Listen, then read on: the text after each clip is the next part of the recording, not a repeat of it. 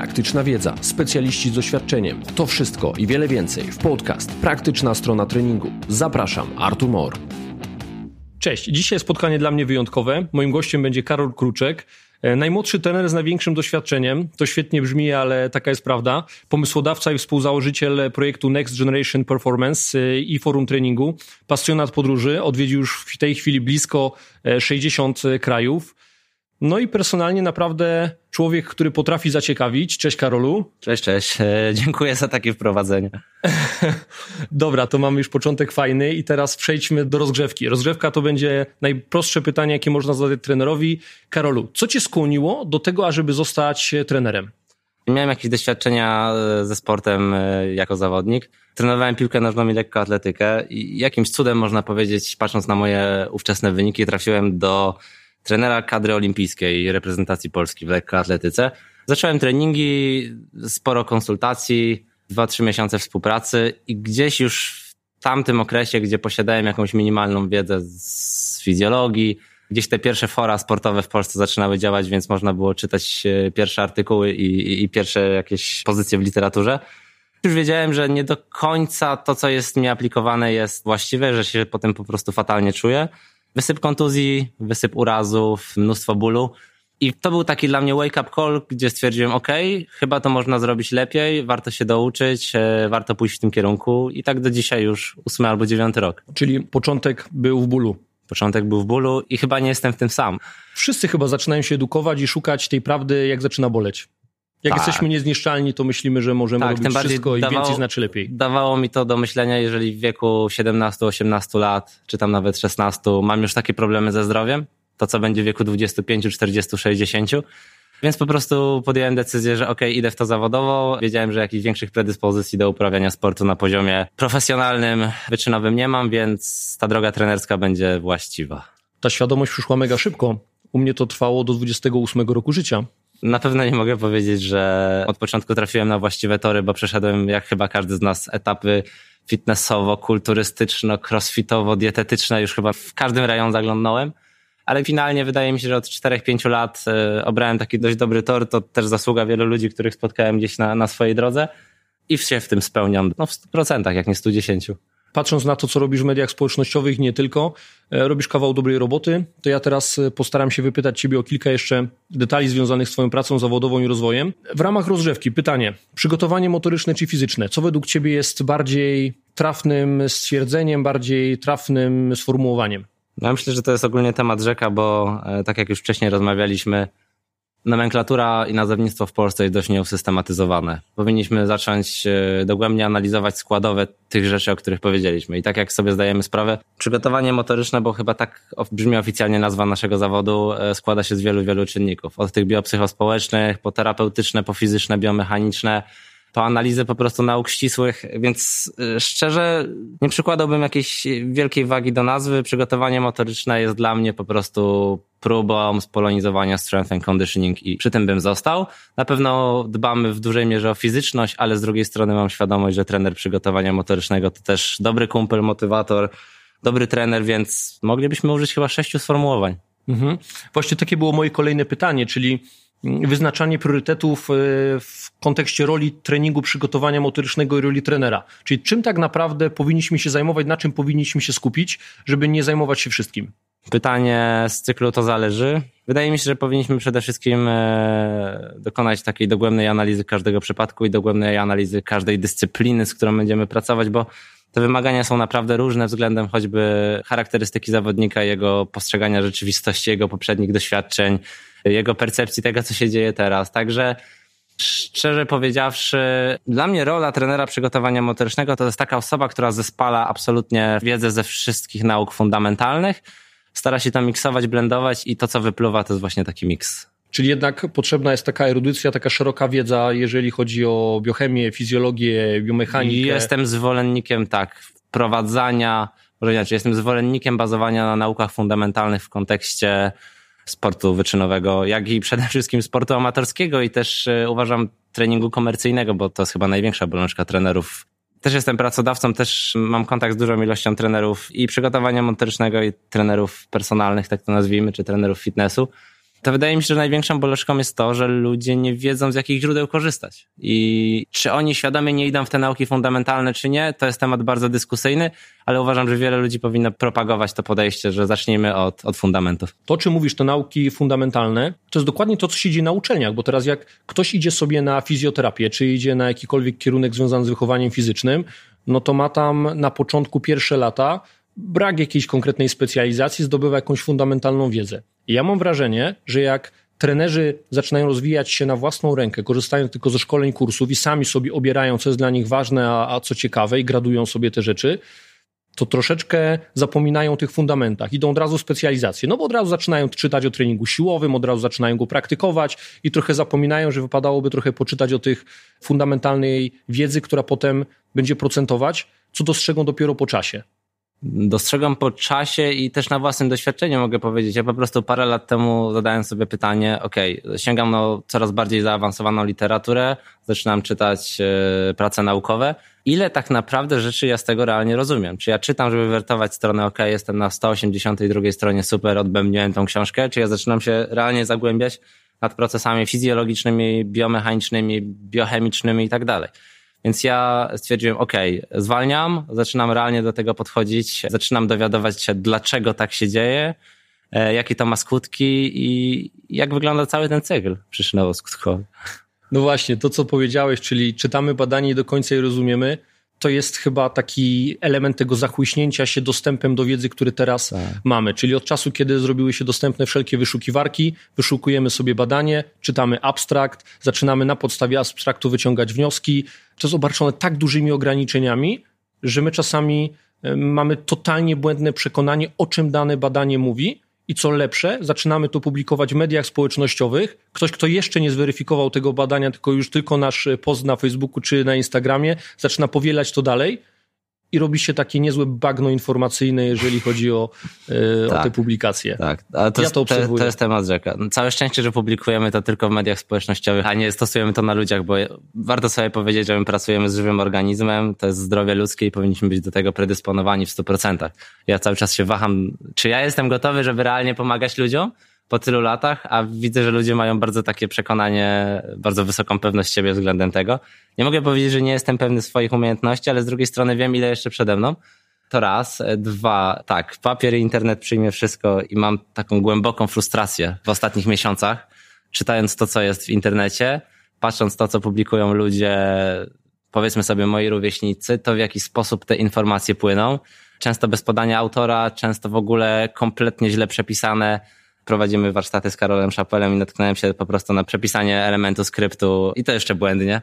Więc y, wydaje mi się, że powinniśmy być ekstremalnie krytyczni do tego, co jest w internecie, a przede wszystkim samokrytyczni, bo nasz rozwój warunkowany jest tym, jak bardzo kwestionujemy swoje umiejętności. Czyli trzeba czasami trochę pokrytykować to, co się dzieje w tych mediach społecznościowych. Ja staram się to czas, często dosyć ostatnimi czasy uskuteczniać. No bo ciężko mi jest to zaakceptować. Ja uważam, że wszyscy jesteśmy odpowiedzialni za swoją branżę. Jeżeli będziemy przymykali na to oczy, jeżeli będziemy przytakiwali takim działaniom, no to, to będziemy mieli problem, który może będzie nie teraz, ale za pięć lat naprawdę duży. Ja to podejście złapałem od Korola Szepela, z którym poznałem się ponad rok temu. I od razu można powiedzieć, przypadliśmy sobie do gustu w cudzysłowie. I on mi na każdym kroku podkreśla, żeby krytycznie spoglądać na nowości, krytycznie spoglądać na swoje umiejętności, krytycznie na to, co, co implikuje się zawodnikom, czy, czy po prostu klientom. I tak, jest to klucz do sukcesu. Dużo rzeczy, które jest publikowane w internecie, to jest po prostu chęć szybkiego zarobku. To jest raz. Dwa, to jest element, który warunkuje po prostu brak praktyki. Trzeba znać zasady, zanim się je złamie, to wiemy wszyscy trzeba te fundamenty pojąć, ale wiemy też, że nie powiem, że w większości przypadków, ale bardzo często zdarza się taka sytuacja, że to po prostu nie działa i trzeba kombinować, trzeba być kreatywnym, elastycznym. E, zresztą pewnie będziemy dzisiaj o tym rozmawiać, o monitoringu, o, o programowaniu treningowym. To wszystko jest tak złożony temat, tak indywidualny, że, że rzeczy, które często piszemy w internecie, nie mają odzwierciedlenia w rzeczywistości. Warto sobie posłuchać ludzi, którzy są po prostu praktykami, dobrymi trenerami od lat, z sukcesami, którzy nie mają swojego cmentarzyka. Eee, każdy jakiś ma. Na pewno każdy ma cmentarzyk, ale powiedzmy sobie ta elita, ten cmentarzyk ma już dawno zminimalizowany po prostu przez konstruktywną krytykę, przemyślenia i no i chyba tyle. Mhm. Kurczę, nie wiedziałem, że ta rozmowa będzie taka mocna od samego początku, ale się cieszę, bo najczęściej rozmowy w internecie są miałkie, są żadne, o, są, tak. są nijakie. E, ja już używam któryś raz tego sformułowania, że cała ta branża zaczyna być takimi troskliwymi misiami, która strzela serduszkami w niebo. No jak z takim podejściem to my nic nie zmienimy. Tak. Ja wychodzę z takiego założenia, że ja mam naprawdę napięty grafik, prowadzę dwie firmy, prowadzę wielu zawodników i ja nie mam czasu i nie chcę krytykować nic w internecie, ani się zbytnio udzielać pod wpisami i postami innych ludzi. Świetnie, dzięki temu ja mogę to robić. A dwa razy zrobiłem taką akcję w swoim życiu i nie zyskałem nic nie wskurałem nic i to był po prostu zmarnowany czas. Nie no, ktoś cię po prostu nie lubi, nie? To zawsze jakiś sukces. Tak. Ale e, wracając do tego, co powiedziałeś, my powinniśmy pokazywać, co tak na dobrą sprawę jest priorytetem w naszej pracy. Bo my doszliśmy do takiego momentu, gdzie w sieci mamy coraz bardziej trendy, sexy rozwiązania, które absolutnie nie są stosowane w rzeczywistości powoli zaczynamy uczyć się, jak stymulujemy sutki swoim pacjentom, a nie programujemy treningi, nie monitorujemy swoich zawodników, nie analizujemy profilu biopsychospołecznego i tak dalej. W ogóle przedrostek neuro widzę w tym momencie ekstremalnie sexy i trendy. No i ja się z tym nie zgadzam. Przepraszam, ja się z tym nie zgadzam. Ja wiem, że marketing marketingiem, nowe metody nowymi metodami, super szkolenia, ale jednak przygotowanie motoryczne, przygotowanie fizyczne, niezależnie od nazwy, no bazuje zupełnie, zupełnie na innych rzeczach. I smyranie po uchu, rozcieranie brzucha, magiczne rozwiązania, magiczne narzędzia, magiczne terapie, magiczne ćwiczenia z gumami, które nie są w ogóle dostosowane do wymogów dyscypliny od strony kinematycznej i kinetycznej. To jest bzdura. Ja bym chciał powiedzieć wprost, że to jest bzdura, ja się z tym nie zgadzam i chciałbym, żeby moja praca była zupełnie czym innym się wyróżniała. A ja się cieszę, że ktoś się nie zgadza razem ze mną. Super, stworzymy już mocny duet. W ogóle, widzisz, historia naszego, naszej dzisiejszej rozmowy jest dosyć ciekawa, bo ja dostrzegłem w twojej pracy coś, co mnie zaciekawiło, pomimo mojego doświadczenia i mówię, kurczę, ten facet może mieć coś ciekawego do powiedzenia.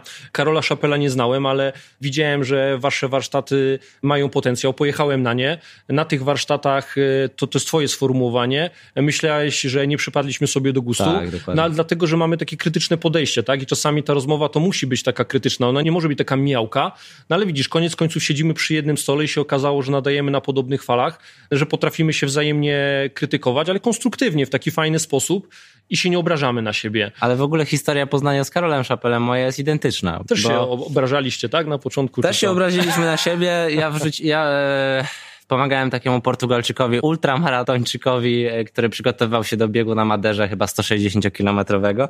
I zamieściłem jakiś post związany z pracą plyometryczną. I Karol do mnie napisał taką bardzo długą, zwięzłą analizę tego, co ja przedstawiłem, dlaczego on się z tym nie zgadza, co za tym wszystkim stoi, jaki ja w tym wszystkim mam cel. I wywiązała się świetna dyskusja. Stwierdziliśmy, że musimy spotkać się na kawę w Warszawie. Mieliśmy tylko 15 minut, a de facto zrobiliśmy tak, że odbyliśmy 4-godzinny spacer i do dzisiaj współpracujemy. Więc trochę krytyki, wyjaśnienia, dyskusji konstruktywnej i okazało się, ok, to jest relacja na lata i, i rozumiemy się fenomenalnie. Oby takich relacji było więcej, bo efekt tego waszego spaceru, który widziałem w postaci projektu Next Generation Performance, w tym przypadku Runner, naprawdę jest świetny. To taka reklama tego, co robisz, bo, bo, jest porządny produkt na rynku i warto z niego skorzystać, jeżeli ktoś chce być świadomym trenerem. A teraz wróćmy do meritum, czyli do naszej rozmowy. Jaki tak naprawdę mamy wpływ jako trenerzy przygotowania motorycznego na sukces naszych podopiecznych, czyli na finalny wynik sportowy, na te medale?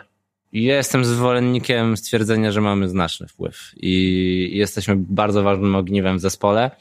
Ja mam ten, nie wiem czy słowo komfort to jest, to jest dobre stwierdzenie, ale mam, mam taką sposobność, że często dobieram sobie sam zespół dookoła zawodnika, bo gdzieś tam działam w sektorze prywatnym, nie jestem zrzeszony żadnym związkiem. Zawodnicy, którzy do mnie przychodzą, to nie jest przymus dla nich. To jest jakiś element e, świadomości. Często właśnie to są pacjenci pobólowi, tendinopatyczni i tak dalej, i tak dalej. Więc ja sobie dobieram ludzi i widzę, że ten nasz wpływ jako zespołu e, od strony przygotowania motorycznego, fizjoterapii i tak dalej, i tak dalej jest znaczący. Teraz warto sobie odpowiedzieć na pytanie, ile zawodnik jest w stanie nam dać, na ile się otworzyć, na ile z nami współpracować, żeby gdzieś tam pociągnąć go wyżej, bo ja naprawdę i to od razu mogę powiedzieć to, co mi się bardzo spodobało Michała Jędrzejczyka All Star Athletics. I to, co nas tak trochę połączyło i, i dlaczego tak dobrze się zaczęliśmy rozumieć, to to, że my musimy otoczyć swojego zawodnika ogromną opieką, 24 godziny na dobę, być dla niego obiektem, nie wiem, zaufania, Powiernikiem. powiernikiem, wsparciem w trudnych sytuacjach. Jak trzeba iść na lody, to trzeba iść na lody. Jak trzeba, za przeproszeniem, e, ostry wpierdol, to trzeba ostry wpierdol. Także musimy to wszystko wyważyć. Mamy ogromny wpływ na to, co się dzieje. Widzimy się ze swoimi zawodnikami czasami częściej niż zawodnik widzi się z żoną, mężem, dziewczyną, kochanką i tak dalej. No więc jesteśmy ważnym ogniwem w codziennym życiu i powinniśmy absolutnie wszystko dostosować do tego, żeby zawodnik był zdrowy i po prostu osiągał sukcesy. I był w dobrym humorze, bo powiedzmy sobie szczerze, że przygotowanie fizyczne i przygotowanie mentalne, no to, to są kluczowe rzeczy, szczególnie od strony psychologicznej. Czyli musimy być odpowiedzialni zawodowo za to, co robimy. W 100% i uważam, że powinniśmy być po pierwsze weryfikowani, a po drugie powinniśmy przechodzić pewnego rodzaju akredytację, certyfikację i tak dalej, żeby ten zawód był coraz bardziej profesjonalizowany. Zgadzam się z Tobą. To jest duży problem, jeżeli coś jest nielicencjonowane i jest duża dowolność i każdy może brać w tym udział. Jednak zawody, które wymagają zdobycia jakiejś licencji, one mają jakąś etykę zawodową lepszą, ja obserwuję. Nawet w zawodach medycznych mówi się wszystkim, edukuje się ich, że mają przede wszystkim nie szkodzić. I tak. to się im cały czas mówi, że przede wszystkim pracujesz z człowiekiem, masz zadbać o jego zdrowie, bo jesteś za to odpowiedzialny. Tak, a, a... Nasi, nasi pacjenci, nasi klienci to często obiekty doświadczalne po prostu tak. naszych własnych kaprysów, z czym ja się kompletnie nie zgadzam. Moja praca w ogóle zaczęła się opierać o to, że ja skupiam się na return to play, czyli ja mam wszystkich tych, którzy trafili na kogoś, kto ich w jakiś sposób zajechał, zniszczył, uszkodził. Ale ja ci powiem szczerze, że mimo, że jesteś fizjoterapeutą z wykształcenia, z tego co wiem i tak, tak pracujesz głównie, to ja mam dokładnie to samo, mimo że jestem trenerem przygotowania motorycznego. I może ten właśnie sektor prywatny predysponuje mnie do pracy z kimś, kto już ma jakieś traumy za sobą, czy tam fizyczne, czy psychiczne, no ale ja też trafiam na zawodników, których wyciągam z problemu, a dopiero potem kształtuję ich performance docelowy, żeby na, na docelowych zawodach osiągnęli sukces. No i moje kolejne pytanie. Ja jestem fizjoterapeutą, który pracuje jako trener, ty jesteś e, trenerem pracujemy z tymi kontuzjami, ale jaka powinna być rola trenera przygotowania motorycznego? Czy jest to przede wszystkim maksymalizacja wyniku sportowego, czy jest to przede wszystkim minimalizowanie ryzyka urazu, szans na kontuzję? 50-50. Mhm. To są dwie rzeczy, które powinniśmy mieć cały czas w głowie. Minimalizowanie ryzyka urazu, oczywiście tak. Temat rzeka pod względem, tak jak powiedziałem, programowania, monitoringu, zdrowego do tego podejścia analizy najnowszych trendów, badań, śledzenia tego, co się dzieje na świecie, bo jest to zmienne. Wiemy, że prewencja urozu, diagnostyka, kategoryzowanie ludzi jest zmienne, no ale przede wszystkim e, takie, jakie jest główne nasze przeznaczenie, czyli po prostu poprawa parametrów psychofizycznych, bo tak to chyba znów trzeba powiedzieć, psychofizycznych, bo często doprowadzamy zawodników do skrajnie dobrej formy fizycznej, a głowa nie nadąża i głowa gdzieś blokuje i też czasami, nawet nie czasami, bo w ostatnim okresie z moimi zawodnikami się z tym borykam i po prostu cofamy się też do pracy mentalnej, do jakiejś wizualizacji, do przemyśleń, siadamy przy jednym stole, rozmawiamy, mamy kontakt cały czas ze sobą. Patrzymy w jaki sposób i konkurencja e, podchodzi do tematu. Także no, takie wielo, wielo, wielopłaszczyznowe podejście od strony mentalnej.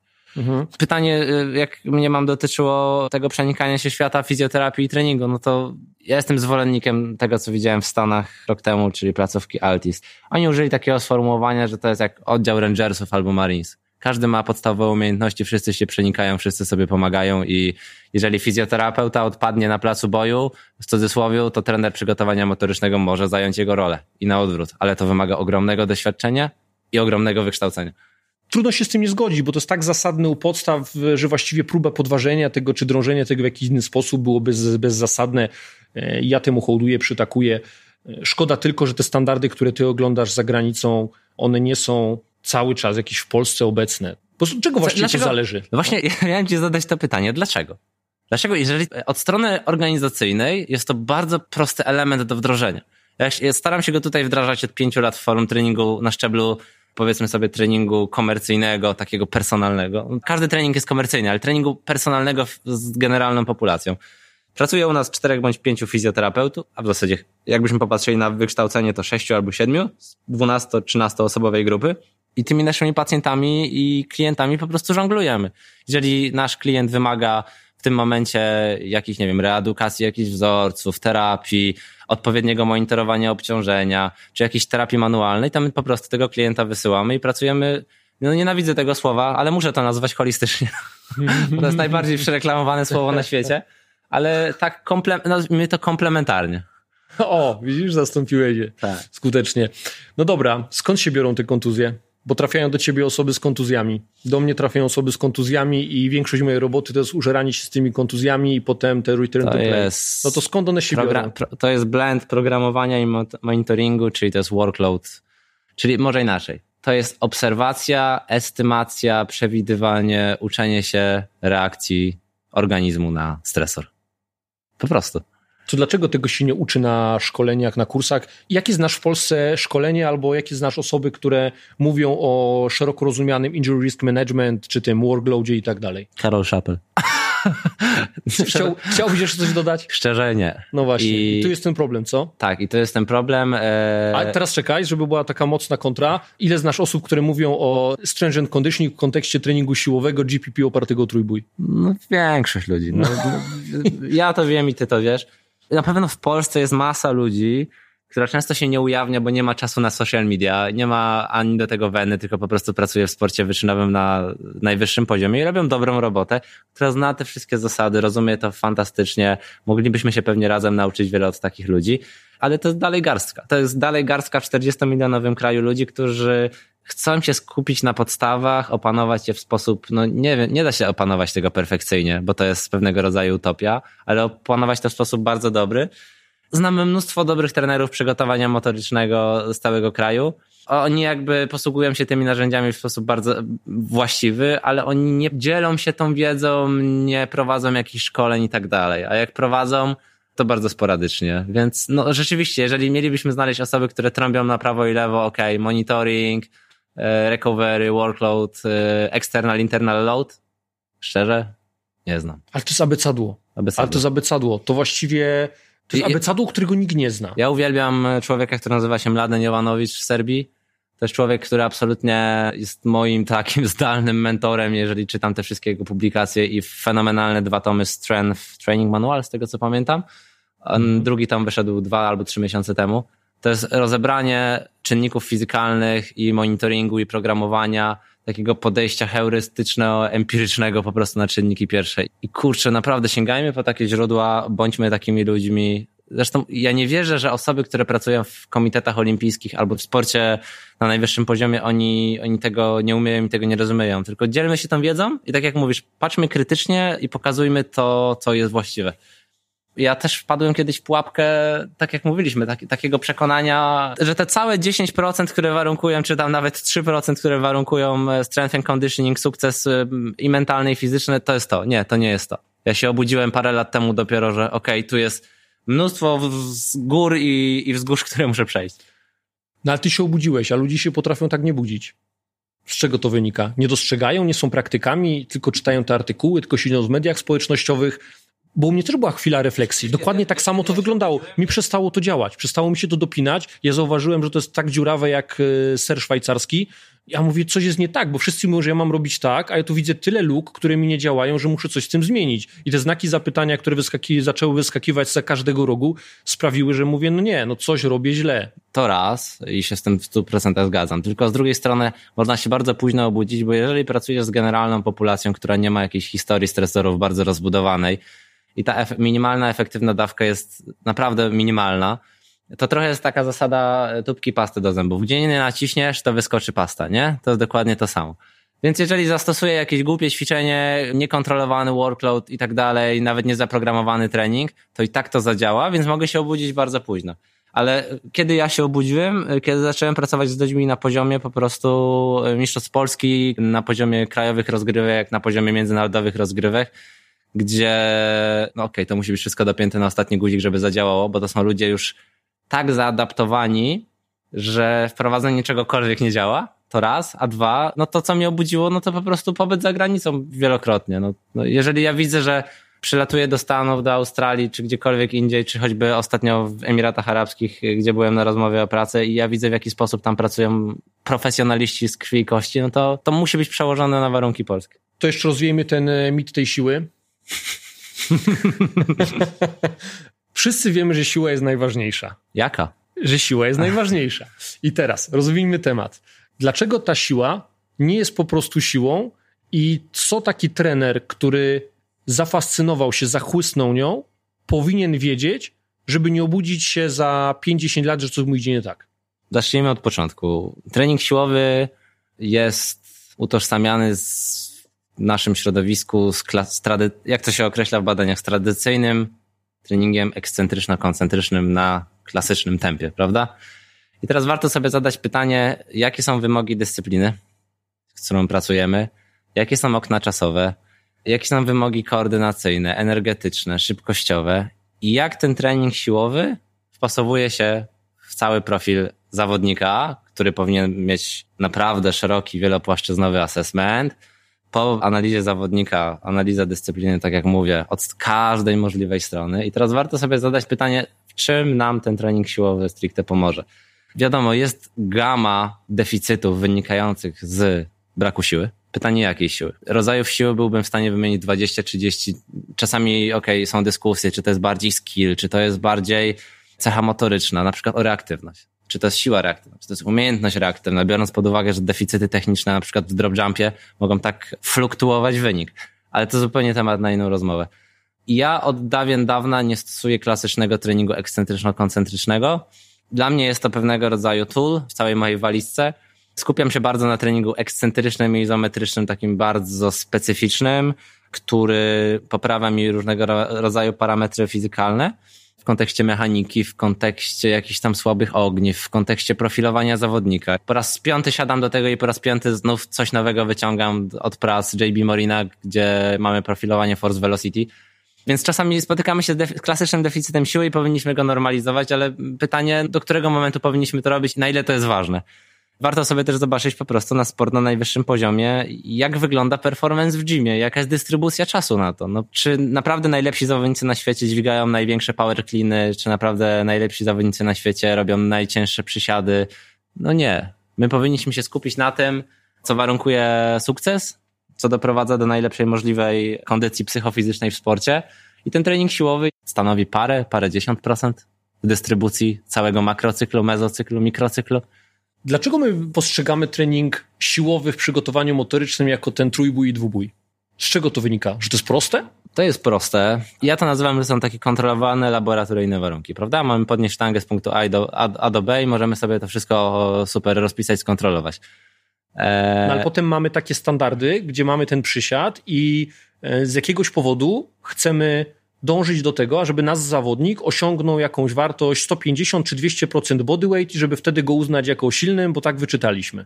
To fakt, ale ja bym takie jakieś porównanie użył. Możesz żonglować, możesz podrzucać jedną piłeczką tenisową, a możesz mieć piłeczek tenisowych 15 i trzeba nimi żonglować. Trójbój siłowy od strony programowania i monitoringu może kogoś uraża albo nie, ale jest ekstremalnie prosty.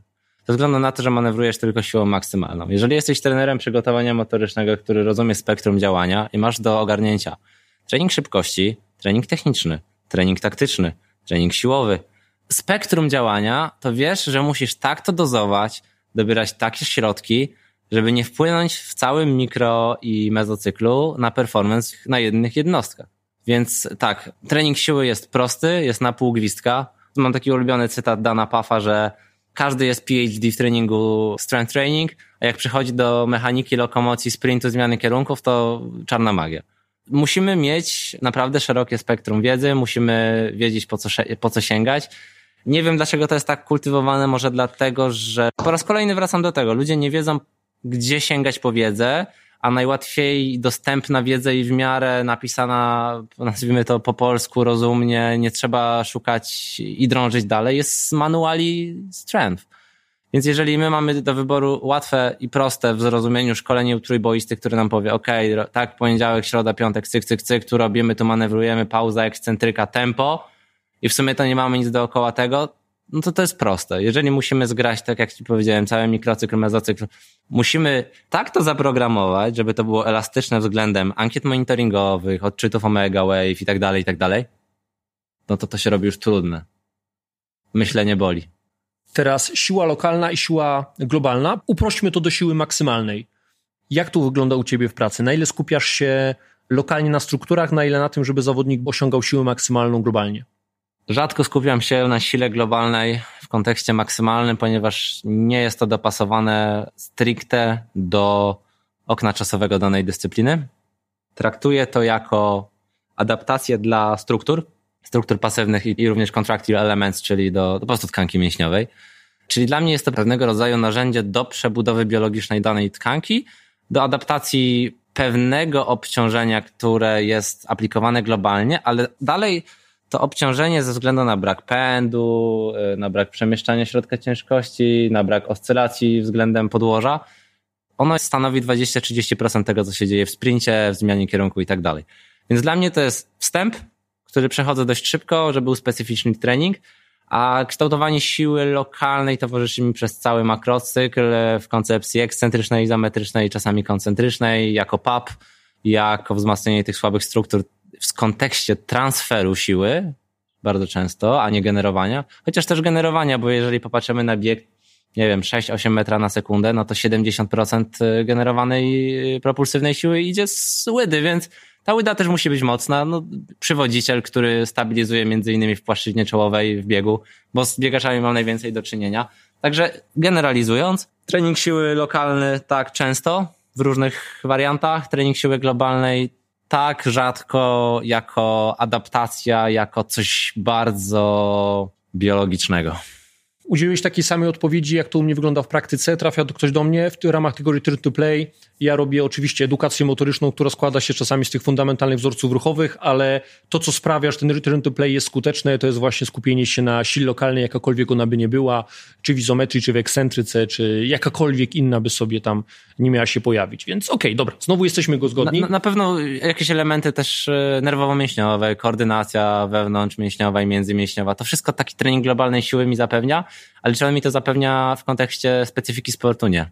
Absolutnie nie. Nie widzę żadnego transferu i wyzbyłem się tego przekonania, po prostu nie marnuję na to czasu. My budujemy słabe układy odniesienia. A propos, znowu zostanę przy tym przysiadzie i tym e, trójboju. Swojego czasu było modne rozważanie, czy pełne siady, czy pół przysiady, czy ćwierć przysiady, i czy względem skoku z wyż, czy sprintu i skupiano się na tym. Nie? I jakby jak zbudujemy sobie ten punkt odniesienia tych trzech zmiennych, to te rozważania wydają się być zasadne. Tylko jak dodamy sobie te inne właśnie zmienne, tak. tak które są dużo ważniejsze i na które mamy wpływ, to nagle się okazuje, że całe to badanie o tych y, trzech zakresach y, kątowych w stawie w przysiadzie jest po prostu no, jakąś ciekawostką, która właściwie nie ma znaczenia w tym szerszym kontekście, no nie? Pięknie powiedziane. Ciekawostka, która nie ma znaczenia w szerszym kontekście, to jest właśnie to, o czym rozmawialiśmy w odniesieniu do tego, co jest na social mediach.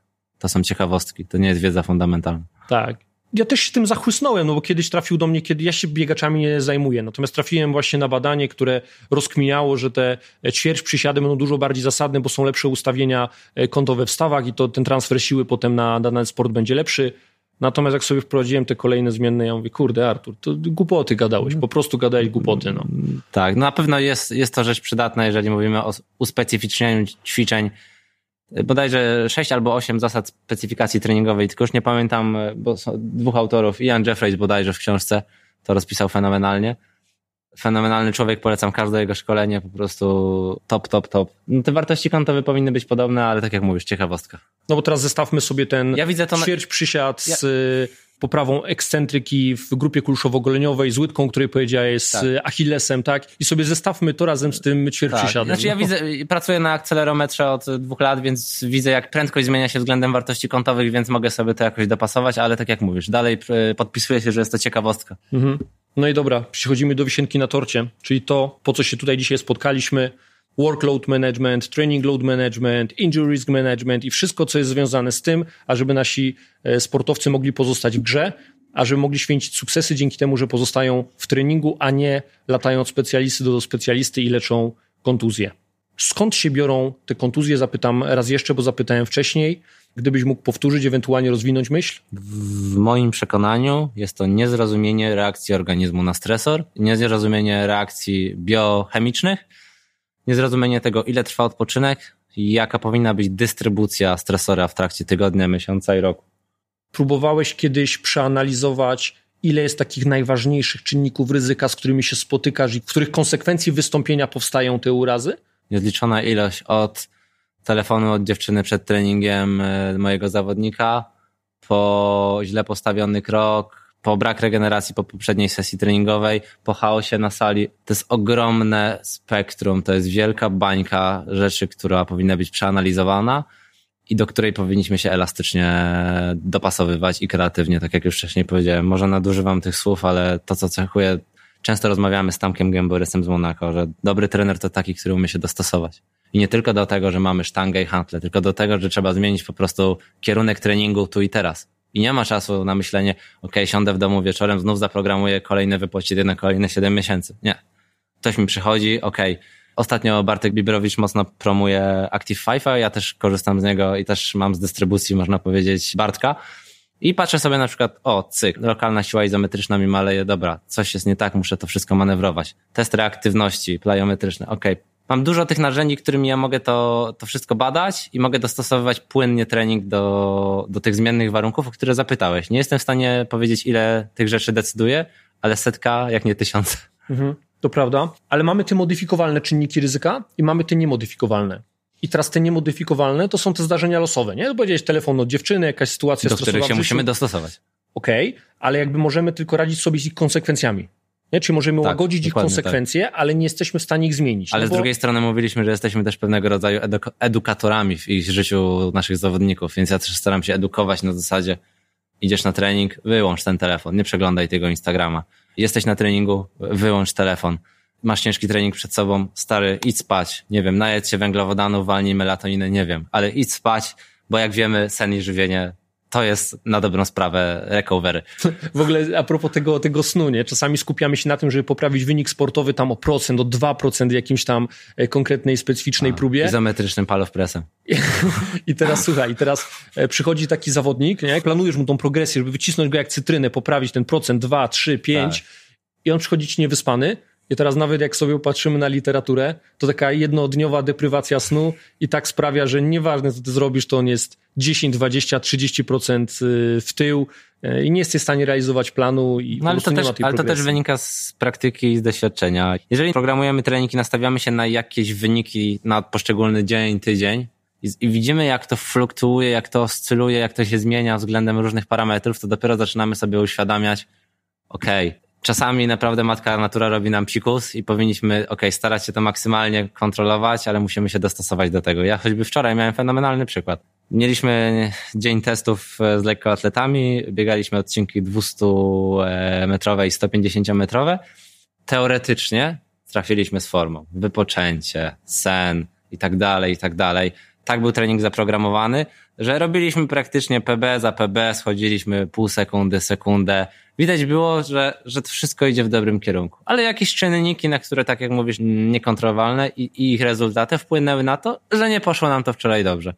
Wiadomo, siedzę, kminie przez 6 godzin, potem załamując się, rozkminiając, e, dopasowując ponownie stresory, ale z drugiej strony myślę sobie, tak jak mówisz, okej, okay, po prostu słaba dyspozycja. I na czym wyższym poziomie sportowym jesteśmy, kiedyś usłyszałem, już nie pamiętam od kogo, takie stwierdzenie, z którym się zgadzam, że 70% treningów na poziomie elit jest nieudanych tak, jakbyśmy chcieli.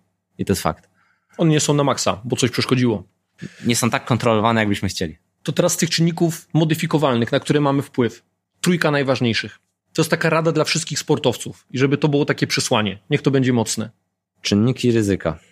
No to zacznijmy od Dwa już wymieniłeś. No dwa już... mamy tak. Na pierwszym planie na pewno jest sen. Na drugim planie mamy mental. Na trzecim mamy stricte matematyczną analityczną pracę od strony programowania treningowego. Ja jestem ewangelistą programowania treningowego, rozpisywania wszystkiego na czynniki pierwsze. Powiem tak, może to zabrzmi narcystycznie albo coś takiego, ale ja naprawdę odkąd programuję treningi i odkąd pozostawiam zawodników w lekkim niedotrenowaniu, znaczy odkąd programuję, zawsze programowałem, odkąd programuję bardzo, bardzo dogłębnie, no nie zdarzają mi się te urazy często. A jeżeli mi się coś zdarza, to jest wykluczenie 3-4 dniowe związane po prostu z jakimś przeciążeniem, nie wiem, niespodziewanym skurczem, który jest potem bolesny. Z za dużym domsem? Można to nazwać już urazem? Ja 10 lat temu słyszałem takie sformułowanie, to było na jednej z konferencji, na jednej z uczelni, że jeżeli nie balansujesz na tej krawędzi i raz na jakiś czas nie pojawiają się kontuzje, to masz niedotrenowanego zawodnika. Wtedy mi to dało do myślenia, no bo ja mówię, jak to, że kontuzja to ma być jakiś miernik czegokolwiek? I, ale że wtedy 10 lat temu to, to byłem na mm. tym etapie poszukiwań i jeszcze miałem wrażenie, że, że ja na pewno się mylę, nie? no bo są ci, mhm. którzy mają większe doświadczenie i zostawiłem to z tym znakiem zapytania. No teraz już wiem, że to nie jest były farmazony. Tak, to wiadomo, że jakieś functional overreaching to jest coś, co powinniśmy stosować w warunkach znów kontrolowanych, zaplanowanych, z dużym wyprzedzeniem. I ten functional overreaching powinien, y, nie powinien, on będzie skutkował czasami z nadmierną bolesnością, złym samopoczuciem i tak dalej. Ale jeżeli celowo i w kontrolowanych warunkach wprowadzamy kogoś w ryzyko urazu, kryminał. Mhm. Kryminał, bo do ciebie i do mnie trafiają ludzie z kontuzjami. Ja konsultowałem i trenowałem e, od strony tendinopatycznej, a w zasadzie entezopatycznej ostatnio zawodniczkę 800 metrów. Bardzo młoda dziewczyna, fajne wyniki na Mistrzostwach Polskich Juniorów. Wyobraźcie sobie ziemniaka po prostu na Achillesie. I to było coś normalnego dla ówczesnego trenera e, tej dyscypliny, tej osoby. Po prostu ona uzyskała kiedyś e, rekomendację iść to rozbiegaj w góry. Entezopatię, bolesną. Wchodząc do nas do klubu, nie potrafiła postawić kroku. Przy analizie biegu z prędkością 11 km na godzinę nie była w stanie postawić nogi obieżnie mechaniczną. Więc jeżeli to jest dla nas wyznacznik dobrego treningu, to jest kryminał, odsunięcie od zawodu. Dla mnie, kiedyś rozmawialiśmy z Karolem, e, z Michałem i z Tomkiem na wspólnym obiedzie, po którymś z naszych warsztatów, już nie pamiętam grona, że chyba powinien powstać taki komitet kontuzjowanych sportowców, emerytowanych, który powinien zakładać sprawy sądowe takim trenerom. Naprawdę że im zniszczył kariery. Dużo łatwiej się maksymalizuje wynik niż zabezpiecza przed kontuzją. Tak. No bo żeby maksymalizować wynik, musisz tylko dokładać. Możemy zmaksymalizować wynik, ale w kontekście trzyletniej współpracy, a nie trzymiesięcznej. To zawsze będzie skutkować urazem. Długofalowe planowanie, nie? Tak. Dobra, czyli mamy tak, mamy przyciążenie, on jest ok, nie? bo to jest, o to się opiera cały nasz trening. Tak. Mamy ten overreaching, o którym powiedziałeś, czyli jakieś tam okresowe przemęczenie, które czasami może się pojawić. No Akumulacja jest... po prostu stresorów, które powinniśmy rozładować w danym Dokładnie. No i mamy te, te dwa pojęcia, które, których się boimy, czyli mamy przetrenowanie i wypalenie. One istnieją czy nie? Istnieją i jako trenerzy przygotowania motorycznego, fizjoterapeuci, specjaliści od ruchu, nie wiem, rehabilitanci, jak zwał, tak zwał ludzie, mianują się, wiem, każdy ma swój tytuł. Nie zdajemy sobie sprawy, ile osób z naszego otoczenia ma takie problemy, jak to wpływa na ich życie prywatne i jak to niszczy ludzi. To powiedz mi, dlaczego jak sobie wpiszesz przetrenowanie, to te ciamajdy w internecie publikują, że, że to jest mit, nie? Albo że zadają takie pytanie oficjalnie gdzieś w mediach społecznościowych czy filmikach no ale, na YouTube. No ale wiesz dlaczego? To... No, wiele ludzi e, ze sportu amatorskiego nie ma pojęcia, jakie wyrzeczenia, jakie tona obciążenia to jest sport wyczynowy. Im się wydaje, że ciężko trenują, bo przychodzą trzy razy w tygodniu zrobić przysiad y, programowaniem, nie wiem, pięć Smołowa. razy pięć. Tak albo German Volume Training, nie? Hipertrofia. Hipertrofia. Ludzie sobie nie zdają sprawy, jak stres nerwowo-mięśniowy, hormonalny, od strony właśnie endokrynologicznej, od strony biologicznej dla ścięgien, jak w ogóle ile się regeneruje ścięgno po treningu plyometrycznym. Wow, nie? 72 godziny mniej więcej. I można to mierzyć na podstawie reaktywności i wiemy, na jakim poziomie jesteśmy ludzie sobie nie zdają sprawy, jakie to jest obciążenie dla organizmu, jak to daje w kość, jak to niszczy nasze relacje w życiu codziennym. To powoduje często problemy żywieniowe, nawet prowadzące do jakiejś anoreksji, bulimi, wykluczenia ze środowiska, złej relacji, nie wiem, z rodzicami. No, sam wiesz, jak to wygląda. I ja w ostatnim roku pracowałem co najmniej z trzema, czterema takimi osobami. Część z nich udało mi się namówić do pomocy albo psychologa, albo dietetyka, bo często też był właśnie element niedożywienia, który warunkował to wypalenie. No ale niektórzy, nie, gdzieś miałem swoje też tak jak mówię, cmentarzek lub fail, gdzie nie udało mi się pomóc, no i gdzieś te problemy są, dalej występują. No, ja zredukowałem workload, ja zaleciłem odpoczynek, y, staraliśmy się te programować, ale rozmawialiśmy zresztą na, na warsztatach y, naszych o tym. Wychodzi się z tego 2-3 lata czasami. Tak. I też zapominamy, że to nie postępuje kaskadowo, czyli po przetrenowaniu nie ma wypalenia. Wypalenie może pojawić się wcześniej, zanim to przetrenowanie się pojawiło, bo to jest aspekt psychologiczny bardziej wypalenie. Przetrenowanie jest jednak takim aspektem psychofizycznym. Nie? Wiesz dlaczego w to wierzę? Bo sam to przeszedłem. A sam to przeszedłem ze względu na to, że prowadziłem ekstremalnie dużą liczbę treningów. Miałem na głowie dwie firmy, które nie były wtedy w jakiejś świetnej kondycji finansowej i zażynałem się treningiem po prostu swoim. Przerwa, Wszyscy robiliśmy to samo. Przerwa pomiędzy treningami, idę biegać. Przerwa pomiędzy treningami, idę dźwigać. I to nie dźwigać, że zrobię sobie hipertrofię bica, tylko walę power clean 110-120 kilo, nie? I w pewnym momencie doprowadziłem się do takiego stanu, gdzie krwawienia z nosa, ospałość, kłótnie w domu to była norma. I dopiero kupując zegarek Garmina, który zaczął mi monitorować to, co się dzieje w moim ciele i powiedział mi, OK, Karol, jutro umieramy, nie? To już, to już jest koniec. Albo, albo ja mam błędny logarytm w systemie, albo rzeczywiście jest tak źle, ja sobie uświadomiłem, OK, zwalniam. Zwalniam, bo jest dramat. I co? I, I chyba w tym momencie po roku mogę powiedzieć szczerze, że jestem w bright mind, nie? Mhm. Tylko trzeba było przez to przejść znowu. Trzeba było przejść. Bo nikt ci tego nie powiedział tak samo jak i mnie. Tak. Bo się o tym nie mówi. Tak. Bo się mówi o Dla- German Volume i o Smołowie i o GPP. I GPP. No właśnie. Pytanie, czy w ogóle GPP istnieje? To jest Dokładnie, pytanie. tak. Ostatnio, fena, e, ostatnio Czy ono fenomenalny, przypadkiem nie powinno być w podstawówce, a nie w sporcie wyczynowym. ostatnio potem. fenomenalny wykład współzałożyciela Omega Wave e, oglądałem na, na jednej z platform webinarowych, który właśnie powiedział o tym, czy tak na dobrą sprawę GPP istnieje. Czy to nie jest po prostu SPP, ale skonkretyzowane pod e, to, co powinniśmy naprawić? Czy w ogóle trening ogólnorozwojowy w sporcie wyczynowym istnieje?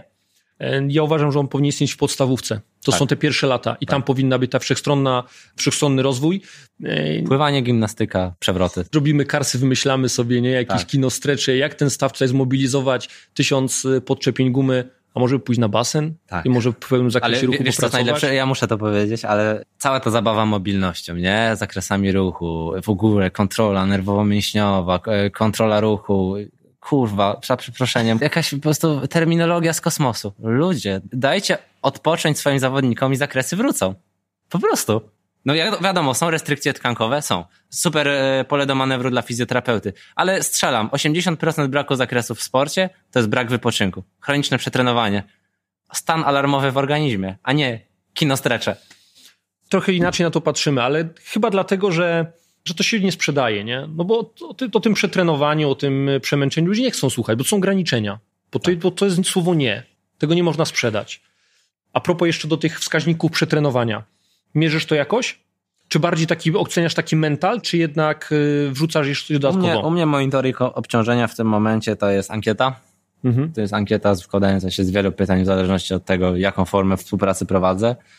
Nakładanie na to wykresu, korelowanie tego z czynnikami tymi fizykalnymi, czyli wszelkiego rodzaju pomiary siły izometrycznej, mam pomiary e, plyometryczne i tak dalej, i tak dalej. Widzę to, co się dzieje po prostu na jednostce treningowej. Pracuję na velocity based training, czyli widzę prędkości poruszania się.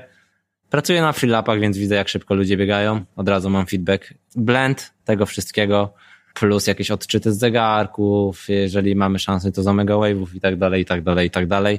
To jest jeden wielki blend. Mhm. Ale przyjechał do mnie wczoraj chłopak, który przeszedł program NFL w Niemczech, dostał się na Florydę do IMG Academy. To jest jeden z takich najlepszych ośrodków przygotowania fizycznego, ogromny kampus, miasto w mieście na Florydzie. On właśnie opowiadał to, co my robimy tutaj na co dzień. Udało nam się to przenieść to, co jest na Florydzie. Czyli analiza snu, ankiety monitoringowe, kategoryzowanie, grupowanie względem poziomu poszczególnych parametrów, takich jak reaktywność, counter movement jump na force plate i tam prawdopodobnie była analiza e, impulsu propulsywnego bądź fazy ekscentrycznej. To też jest temat rzeka, ale takie wartości output, jak power, jak wysokość skoku, to jest trochę shit, wiesz? Więc oni to rozbijają na czynniki pierwsze, potem trzy grupy, medium, high, low, dopasowanie, jednostka treningowa zaprogramowana i zebranie mental, rozmowa z trenerem.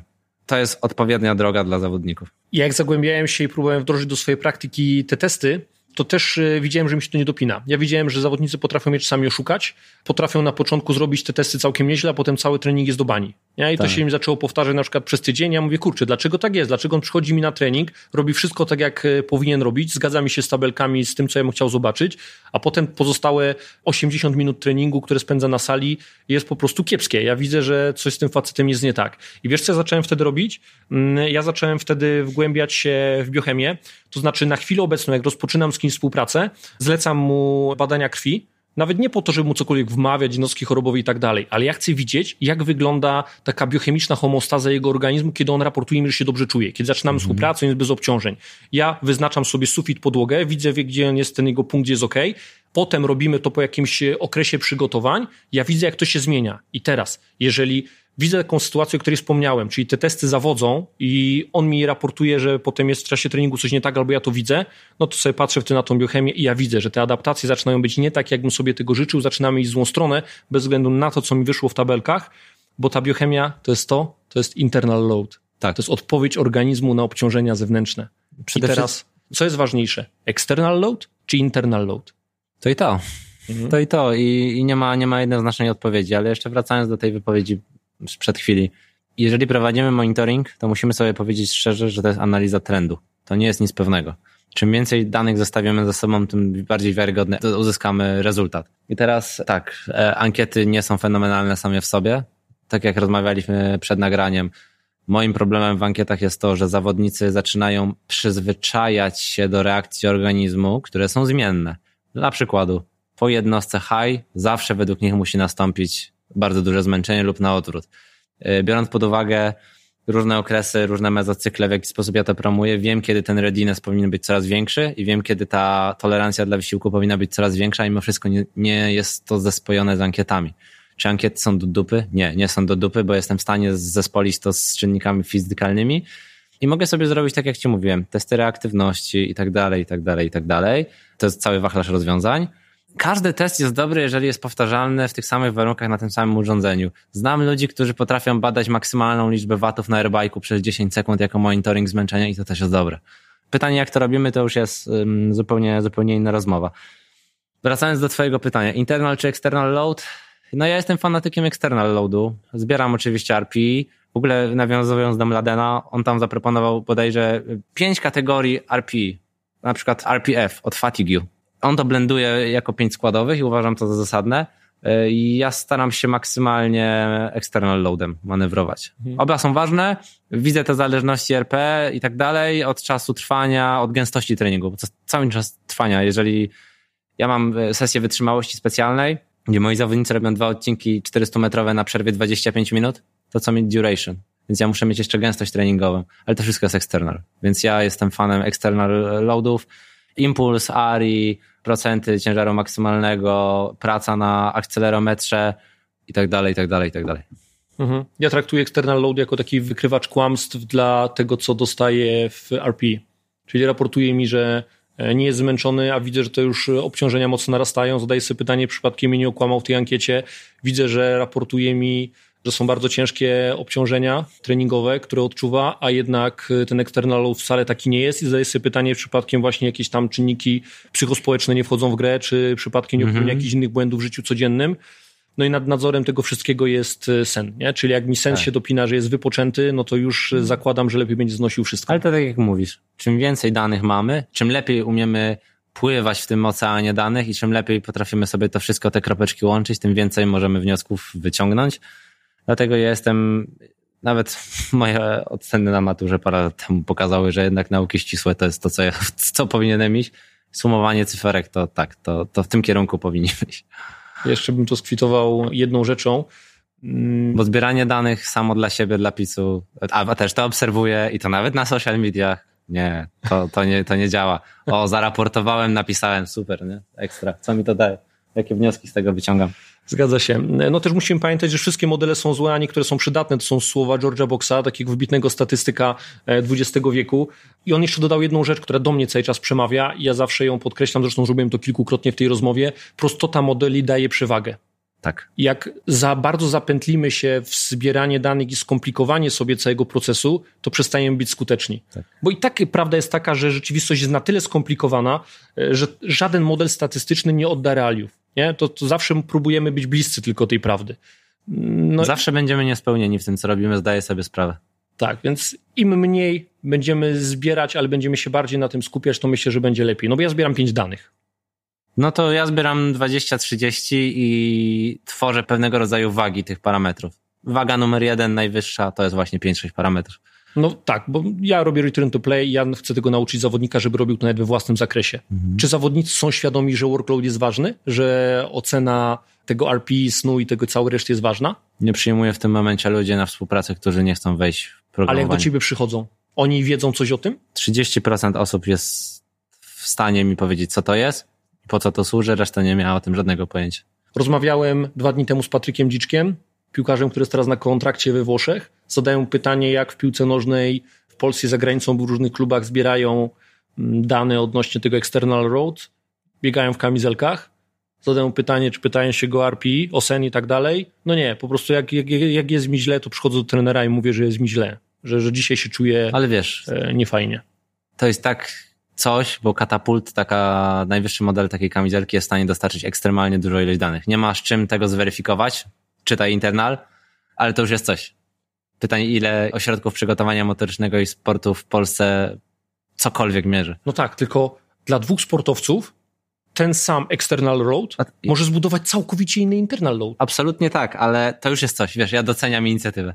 Naprawdę, jeżeli cokolwiek mierzymy, to już, to już jest coś. No dobra, nie, tylko wiesz, RPI to nie jest dużo, bo No, teraz na te wszystkie dane, które zbierasz, gdyby był po prostu ktoś, kto leci z tym formularzem i sobie wbija do Excela i zrobi Wiem. sobie tego SRP albo RP, jakąkolwiek prostą formę i masz mega fajny external load, powiedziałeś kamizelki są super, no to mamy bardzo fajne, rzetelne dane, obiektywne, no i mamy komponentę tego człowieczeństwa, czyli to RPI, gdzie zebranie tego nie kosztuje nic, to jest Wiem. ekonomiczne, to jest szybkie, to ma same plusy. Wiem, ja, ja jeszcze e, też z doświadczenia zacząłem edukować zawodników, czym jest zmęczenie ośrodkowe, a czym obwodowe.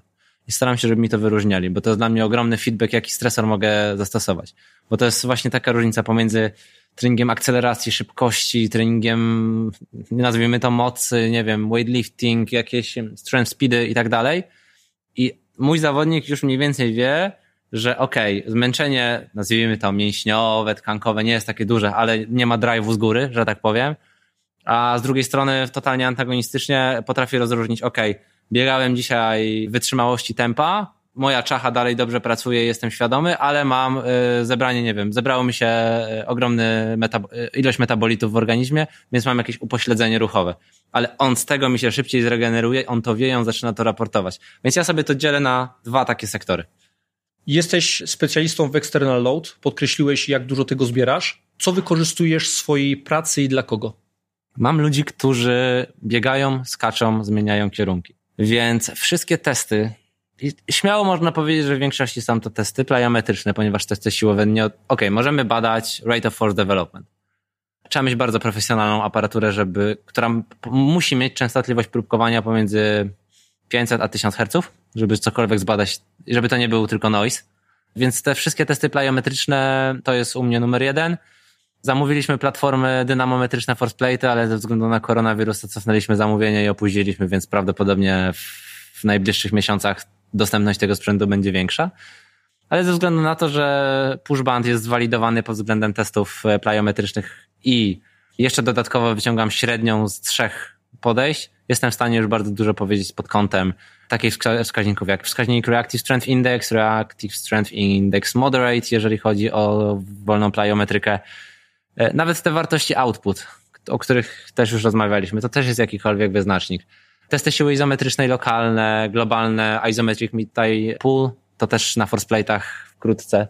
Także jeżeli chodzi o monitoring, to, to to, jeżeli chodzi o, bo już nie pamiętam dokładnie czego pytanie dotyczyło, jeżeli chodzi o, Co używasz dla kogo, w, e, jeżeli chodzi o sprzęt? Jakiego sprzętu Okej. dla kogo? no to akcelerometry, w niedalekiej przyszłości forceplate'y, czujniki siły izometrycznej. Ostatnio bawimy się na takich fitlightach, które pokazują czas reakcji, więc to też jest jakiś powoli feedback dla nas. No i oczywiście, y, jeżeli chodzi o systemy energetyczne, maximal sprint speed, fly, czyli różnego rodzaju rzeczy na fotokomórkach, zmiany kierunku, maximal aerobic speed, to już chyba mówiłem, maximal aerobic power i tak dalej, i tak dalej. Mnóstwo rzeczy, w zależności od tego, jaka jest dyscyplina. Ja pracuję raczej z ludźmi power, power endurance, więc te rzeczy power, power endurance zmierzę. Jak to zestawienie tego external load y, jest zbieżne bądź nie z internal loadem? Z tym RPI. Widzisz zależność? Dopina się to? Czy się rozjeżdża? Dbam o edukację zawodników i zaczyna mi się to dopinać. Mhm. To Czym dłużej pracuję, tym jest accurate. Przejrzałem sobie literaturę. Jest na chwilę obecną RPI użyte w ponad 950 publikacjach, jak sobie tak wyszukałem. I co ciekawe, jeżeli RPI jest zestawiany z jakąkolwiek inną metodą pomiaru bardziej obiektywnego, co oczywiste, czyli tego external loadu najczęściej, to wychodzi zbieżne. Czyli naprawdę RPI, jeżeli jest komponenta edukacji dobrze poczyniona, Kwestia skali i dobrania i tyle, i skali, ciągłości tej skali. tak, to, Bo to, tak to, jak to działa. mówiliśmy, od 1 do 5, od 1 do 10, od 6 do 20, od 1 do 100, nieważne Mhm. jaka. Tak, ale jak poczynisz standaryzację, wyedukujesz zawodnika, to te pomiary, które zbierasz zewnętrzne z tym RPI są zbieżne, co jest dla mnie akurat fajną informacją. Czyli da się to zrobić, żeby te subiektywne odczucia były, były takie prawdziwe. Pewnie, że tak. Trzeba to praktykować, żeby dochodzić do tych wniosków. Ale powiedz mi jeszcze o ograniczeniach tego RPI. Powiedziałeś, że zawodnicy już z automatu ci dają te wyniki takie, jak Żyją w pewnych przeświadczeniach, które powodują zakłamanie wyniku. I nie jest to świadome. Od razu mówię. To nie jest ok. Chcę dzisiaj zrobić mocny trening, mam ogromną bolesność, więc przywalę kruczka i walnę sobie tutaj 3 na 10. Nie, nie o to chodzi. Chodzi o to, że spo, spodziewają się pewnego rodzaju reakcji. I to spodziewanie się reakcji nie buduje mi obiektywizacji. Mhm. I tu pojawia się external load. I tu pojawia się external load, i tu pojawia się assessment przed każdym treningiem.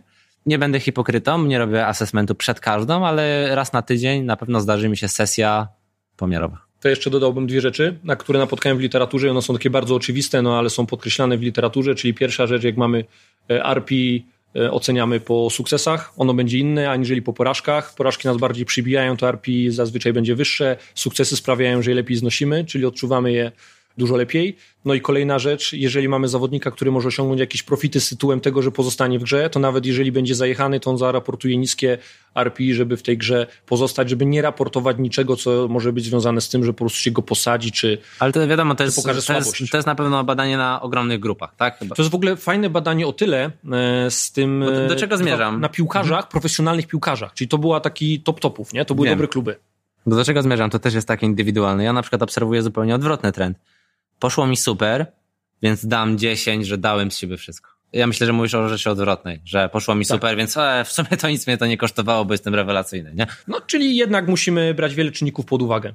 Dlatego też uważam, że biorąc pod uwagę spektrum działań trenera przygotowania motorycznego i poziom odpowiedzialności i rzeczy, które trzeba monitorować, robić, to ja mam dużą dawkę niepewności, taką dozę niepewności, jeżeli słyszę, że jeden trener prowadzi 25-30 zawodników. Nie, to jest niewykonalne. Ja w tym momencie mam 8 osób, które rywalizują na szczeblu krajowym bądź międzynarodowym. No i powiem szczerze, że mam ciężkie negocjacje z moją dziewczyną a propos czasu prywatnego, bo zaczyna mi się kurczyć. Próbuję zachować wiesz, work-life balance, ale no 8 to już jest dużo.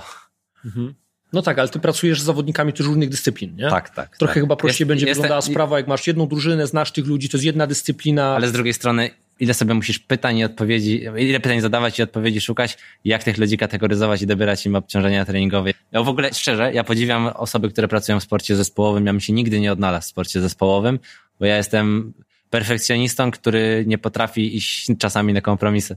Ja podziwiam tych ludzi, naprawdę. Complementary training to jest Mladen Jowowicz, tak? Tak. Okej, on chyba ostatnio wrzucił taki arkusz, y, jak pracuje z różnymi drużynami, Tak. gdzie właśnie zrobił sobie fajny arkusz, gdzie wpisuje sobie tam parametry poszczególnych zawodników, te, które go interesują, ma zaplanowaną jednostkę treningową, ale mu wyrzuca te dane dla każdego zawodnika, nie? Czyli potrafi to personalizować. Tak. Ale z drugiej e, strony powiem fajnie w Ci, że znam w tym momencie trzech trenerów przygotowania motorycznego w piłce nożnej, którzy pracują na najwyższym szczeblu rozgrywkowym. Z dwoma mam bardzo częsty kontakt i wiem, że implikacja tego w życie codzienne jest ekstremalnie trudna przy niektórych trenerach głównych, więc co z tego, że my mamy na to pomysł, jak dostajemy 10 minut.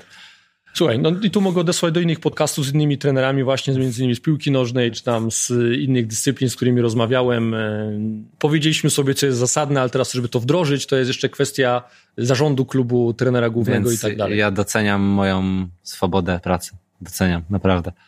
No i teraz pytanie, nie? Czy trochę ten, to przygotowanie motoryczne jest zasadne, żeby było outsourcowane, czy nie? No bo trzy dni temu Michał Puchała zadał mi pytanie w jednym z takich live'ów związanych z piłką nożną, czy to dobrze, że zawodnicy pracują indywidualnie poza klubem w ramach przygotowania motorycznego? Tak. Czy źle? On powiedział dokładnie to samo. Ja jedną rzecz tylko powiedziałem. No, patrząc tak, chcąc uczynić ten sport najbardziej profesjonalnym, gdybym ja był rozsądnym trenerem głównym, to chciałbym mieć pełen monitoring tego workloadu u siebie, tak? Ja nie wiem, co jest przeprowadzane na zewnątrz. Ja nie wiem, czy metody pomiarowe są takie same. I Nikt- teraz ja to muszę zastanowić z tym, co ja robię. Nikt nie broni nam się konsultować, komunikować, nikt nie musi patrzeć na siebie wilkiem, nie? To wydaje mi się, że takim najlepszym w tym momencie przykładem w Polsce jest właśnie Michał, o którym wspominałem, jego praca z zapaśniczkami i zawodnikami MMA. Zawodniczki, których prowadzi są outsourcowane ze związku, można tak powiedzieć. I w momencie, kiedy zaczęły współpracę z Michałem, zaczęły osiągać sukcesy w skali europejskiej i światowej i są po prostu medalistkami i rywalizują w po prostu o kwalifikacje na Igrzyska Olimpijskie. Znam mnóstwo takich przykładów, akurat Michał jest najlepszym, bo jego pracę doceniam naprawdę i, i, uważam, że jest to jeden z lepszych trenerów przygotowania motorycznego w tej części geograficznej. I tyle. I wiesz, co nam niszczy pracę? Kto ma większego, nie? I to jest, to jest po prostu ego. I to ego powinno być wyciszone i powinniśmy się uczyć pracy w zespole, rozmów telefonicznych, arkuszy Google i tak dalej. Ty masz stworzone swoje zespoły?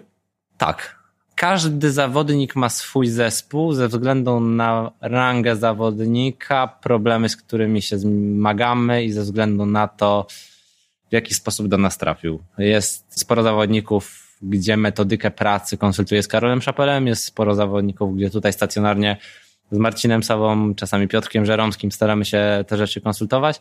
Na dobrą sprawę moim zespołem są też moi przyjaciele, trenerzy, tak jak mówiłem, Tomek z Monako, Michał z, z Poznania i tak dalej, i tak dalej, gdzie e, ostatnio dużo też z Wojtkiem z Trefla z Gdańsk rozmawiamy bambułą i często się konsultujemy po prostu i Jezu, nie jesteśmy dla siebie konkurencją, a nawet jak gdybyśmy byli, to wszystko sprowadza się do tego, żeby nasi zawodnicy byli zdrowsi i osiągali lepsze sukcesy. Motyw mojego pytania był taki, że gdy ja pracuję w swoim zespole, ortopeda, fizjoterapeuta, trener, trener przygotowania motorycznego, ten specjalistyczny w danej dyscyplinie, trener główny, to wszystko jest ok. Natomiast jeżeli ja mam wejść do jakiegoś zespołu, to tam od razu nie wiedzieć, czemu wszyscy się antagonizują. Nie? Czyli jeżeli ja się mam pojawić w jakiejś e, drużynie jako konsultant nawet, to tam jest założenie, że na pewno od razu, że będę chciał źle. Nie mam takiego doświadczenia, bo próbowałem dwukrotnie wejść do drużyny. Za pierwszym razem byłem na rozmowie w Wiśle Kraków. Mhm. Jeszcze jak trenerami byli Hiszpanie, bodajże dwa lata temu albo rok temu. Do pierwszego zespołu miałem wejść jako taka osoba, która robi trochę return to play, trochę przygotowania motorycznego. Chciałem pracować indywidualnie z tymi zawodnikami, którzy mają jakieś stwierdzone deficyty. No to tak, spotkałem się z, z dużym niezrozumieniem, do tego stopnia, że moje CV nie mogło być zinterpretowane, ponieważ nie znali żadnych, żadnych akredytacji i tak dalej. Ale okej. Okay. No i drugi raz próbowałem, e, jeżeli chodzi o lekką atletykę i też byłem bardzo elastyczny, odrzuciłem sporo moich metod ze względu na to, co oni prezentowali, ale gdzieś tam też e, finalnie stwierdziłem, okej, okay, wasz świat, bawcie się w swoje przekonania. Jeżeli nie mogę wdrożyć chociaż 10% swojej metodyki, to mam co robić w swoim życiu i tyle. Czyli bycie wolnym jest y, wielkim wielkim przywilejem. Przywilejem, ale też ograniczeniem, bo mam świadomość, że realizacja mojego celu, czyli Igrzyska Olimpijskie i mówię o tym głośno, będzie się wiązać prawdopodobnie z dołączeniem do jakiegoś zespołu. Jestem na to ekstremalnie otwarty, to jest moje marzenie. Na dzisiaj jestem bliżej dołączenia do zespołu za granicą, bo gdzieś tam trzy rzeczy sobie negocjuję i gdzieś, gdzieś prawdopodobnie będę rozważał w kontekście wyjazdu i rozważam już od dobrego półtora roku. I pewnie tak się potoczy moja przyszłość. Przynajmniej tak chciałbym, żeby się potoczyła przyszłość, ale tak jak widzisz, dwa miesiące koronawirusa potrafi czasami cofnąć na co parę lat wstecz w biznesie, więc łudzę się, że świat wróci na tyle do normalności, że już na przełomie stycznia, lutego, marca, może przyszłego roku to będzie ten czas, kiedy okej, okay, idę na całość. Tego Ci życzę, żeby to się spełniło. Karolu, dwa ostatnie pytania, troszeczkę inaczej zadane, aniżeli zazwyczaj zadaję swoim rozmówcom. Udzieliłeś już odpowiedzi częściowej na to pytanie, ale ja je sformułuję raz jeszcze i żeby, żeby była jasna odpowiedź. W swojej pracy kierujesz się evidence-based, czy okraszasz to doświadczeniem, gdzie ta waga jest przychylona? Ile tego doświadczenia, ile evidence-based, czy jest to zbieżne, gdzie są te akcenty? Na pewno nie mogę wyróżnić jednej odpowiedzi. To może być ustawione, w centrum przede wszystkim ma być ustawiony pacjent i osoba, którą prowadzimy i czasami też przeświadczenia tej osoby wpływają na naszą metodykę. Na pewno jestem fanem evidence-based, ponieważ śmiało 70% mojego czasu prywatnego poświęcam w tym momencie na edukację od paru lat i największy boost w mojej karierze dała mi wiedza, wiedza evidence-based. Fundamentalna, potwierdzona, dobrze zebrana, bo często mówimy, że badania są śmiesznie wykonane i będę skłaniał się ku evidence-based pomieszane, taki blend zawsze 10% innych, innych czynników. Ale mhm. przede wszystkim, to tak jak Ci mówię, przeświadczenia naszego pacjenta, doświadczenie, praktyka, które cały czas zbieram i będę zbierał i myślę, że realnie będę miał, wiesz, 20-30 lat doświadczenia w branży, to będę mógł powiedzieć, że ok, mam experience, który realnie przekłada się na moją pracę. W tym momencie i to jest totalna norma. Czerpię po prostu ze wzorców ludzi, ze wzorców, które są bardziej doświadczone. I ja mam ciągły kontakt z topowymi trenerami za granicą, konsultuję, piszę, dzwonię. Też właśnie, tak jak ci mówię, zamierzam jeździć na staże, tak jak, tak już to zrobiłem parokrotnie. I to jest kierunek. Bo ja nie lubię kombinować, ja nie lubię eksperymentować. Ja sobie codziennie zadaję pytanie, po co ja robię tą rzecz, którą ja, ja wdrażam. Jeżeli ja sobie nie umiem odpowiedzieć na pytanie, ok, po co ja robię to ćwiczenie, dlaczego robię akurat dzisiaj, to szczerze, to wolę zostać piekarzem. Dobra, to było mocne. Karolu, najmniej sprawna grupa sportowców i dlaczego to są piłkarze nożni? To ja ci powiem tak.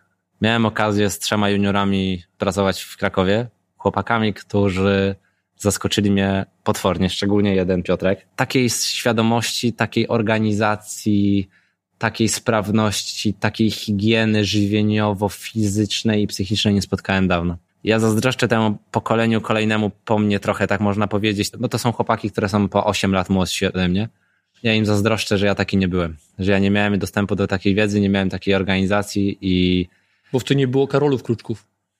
Nie, nie, nie. Uciekamy od tego stwierdzenia. Nie, ale wiesz o co chodzi? Wtedy nie było trenerów, którzy mieli takie spojrzenie, nie? My rodziliśmy popas w szambie. Tak. Wiesz, jakie to jest imponujące, jak przychodzi zawodnik z torbą, z profesjonalnym sprzętem, z ugotowanymi pojemnikami, z podcastem na słuchawkach, zmotywowany, gotowy do treningu, świadomy, uzupełnił ankiety, jest przebadany, przychodzi, robimy zajebisty trening, więc ja z piłkarzami młodego pokolenia mam rewelacyjne doświadczenia analizując moje rozmowy z trenerami przygotowania motorycznego w ekstraklasie i z zawodnikami starszej daty z piłki nożnej, tough shit.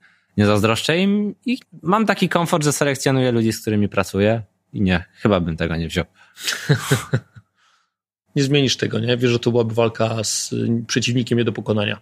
I wiesz, ja chcę się rozwijać, bo teraz tak, możemy to traktować w kategorii rozwoju, bo jednak musimy okiełznać takiego starego byka, prawda? I wprowadzić go na wyższy poziom sportowy. Nie, to, to, to zabija, to zabija trenera. Ale tak jak, to właśnie miałem powiedzieć, że są takie elementy, które jednak bardziej przepalają. Ja już takie w swoim życiu biznesowe miałem w kontekście i pracowników, w kontekście wspólników i tak dalej. Ja już nie chcę w takie rzeczy brnąć. Tak jak ci powiedziałem, ja chcę mieć komfort pracy i chcę się czuć dobrze sam ze sobą i chcę się dobrze czuć z tym, co ja robię i w jaki sposób robię to z moimi ludźmi. Czyli chcesz być dobrym trenerem? Chcę poniekąd trochę świecić przykładem. Mhm. Chcę naprawdę pokazać ludziom, że etyka pracy, zaangażowanie to jest 80% y, sukcesu. No ja myślę, że to robisz. Powiedziałeś w tym przykładzie, ja patrząc po mediach społecznościowych, porównując co się dzieje w tym środowisku trenerskim, patrząc na środowiska akademickie, bo u mnie te dwa światy się przenikają, dobra robota. Dziękuję. Mam nadzieję, że nie zostanę piekarzem. Przez koronawirusa. Miejmy nadzieję, że nie. Słuchaj, jakoś zawsze się musi się obronić. Robię tak od samego początku i mimo, że często to było nieprofitowe, to teraz po latach widać, że jakość się obroniła. No i zobacz, była rozmowa o przygotowaniu motorycznym i nie gadaliśmy o trójboju za dużo. Całe szczęście. Dało się. Podziwiam ludzi z trójboju w różnym kontekście, ale niech się nie pchają do motoryki no, żeby była jasność, bo tak skejtowaliśmy trochę cały ten trójbój. Nie, to jest w ogóle super, nie? Jakby ja uważam, że trójbój, tak samo jak crossfit, one bardzo wiele zrobiły dla tego treningu oporowego, spopularyzowania go. To, że u ciebie e, stoi e, klatka ciężarowa, pomost ciężarowy, no to są takie rzeczy tak. super, tak? Bo nagle w Ale... klubach to się zrobiło popularne. Ludzie dźwigają wolne ciężary, nie czekają ja na maszynę. Ja jestem, jeżeli chodzi o edukację trenerską, wiesz, ja nie lubię iść na, na szkolenie, kurs, który jest ogólny. Więc jeżeli chcę poznać tajniki treningu siły maksymalnej albo tajniki dwuboju, to jak chciałem tajniki dwuboju sobie ogarnąć, to zadzwoniłem do Toroftia i do Kłokowa i ich sprowadziłem. Zrobiłem seminarium i do dzisiaj na przykład uważam, że moją przewagą względem trenerów przygotowania motorycznego jest to, że w sposób dobry implikuje weightlifting, troszeczkę zmodyfikowany pod sport performance, ale szkolenie z Torochtiem to było dla mnie takie, wiesz, wow. Więc ja nie chcę marginalizować roli trójboju, bo oni jeżeli chodzi o tipy do bench pressów, do squatów, to jest rewelacja ale cała ta bańka, cała ta metodyka, ta wiedza i to przepraszam, to takie brutalne, hamskie podejście to się nie sprawdza, sorry. Czyli całość jest bardziej skomplikowana. We wszystkim. Karolu, świetna rozmowa. Dziękuję. Dzięki bardzo. Cześć. Dziękuję.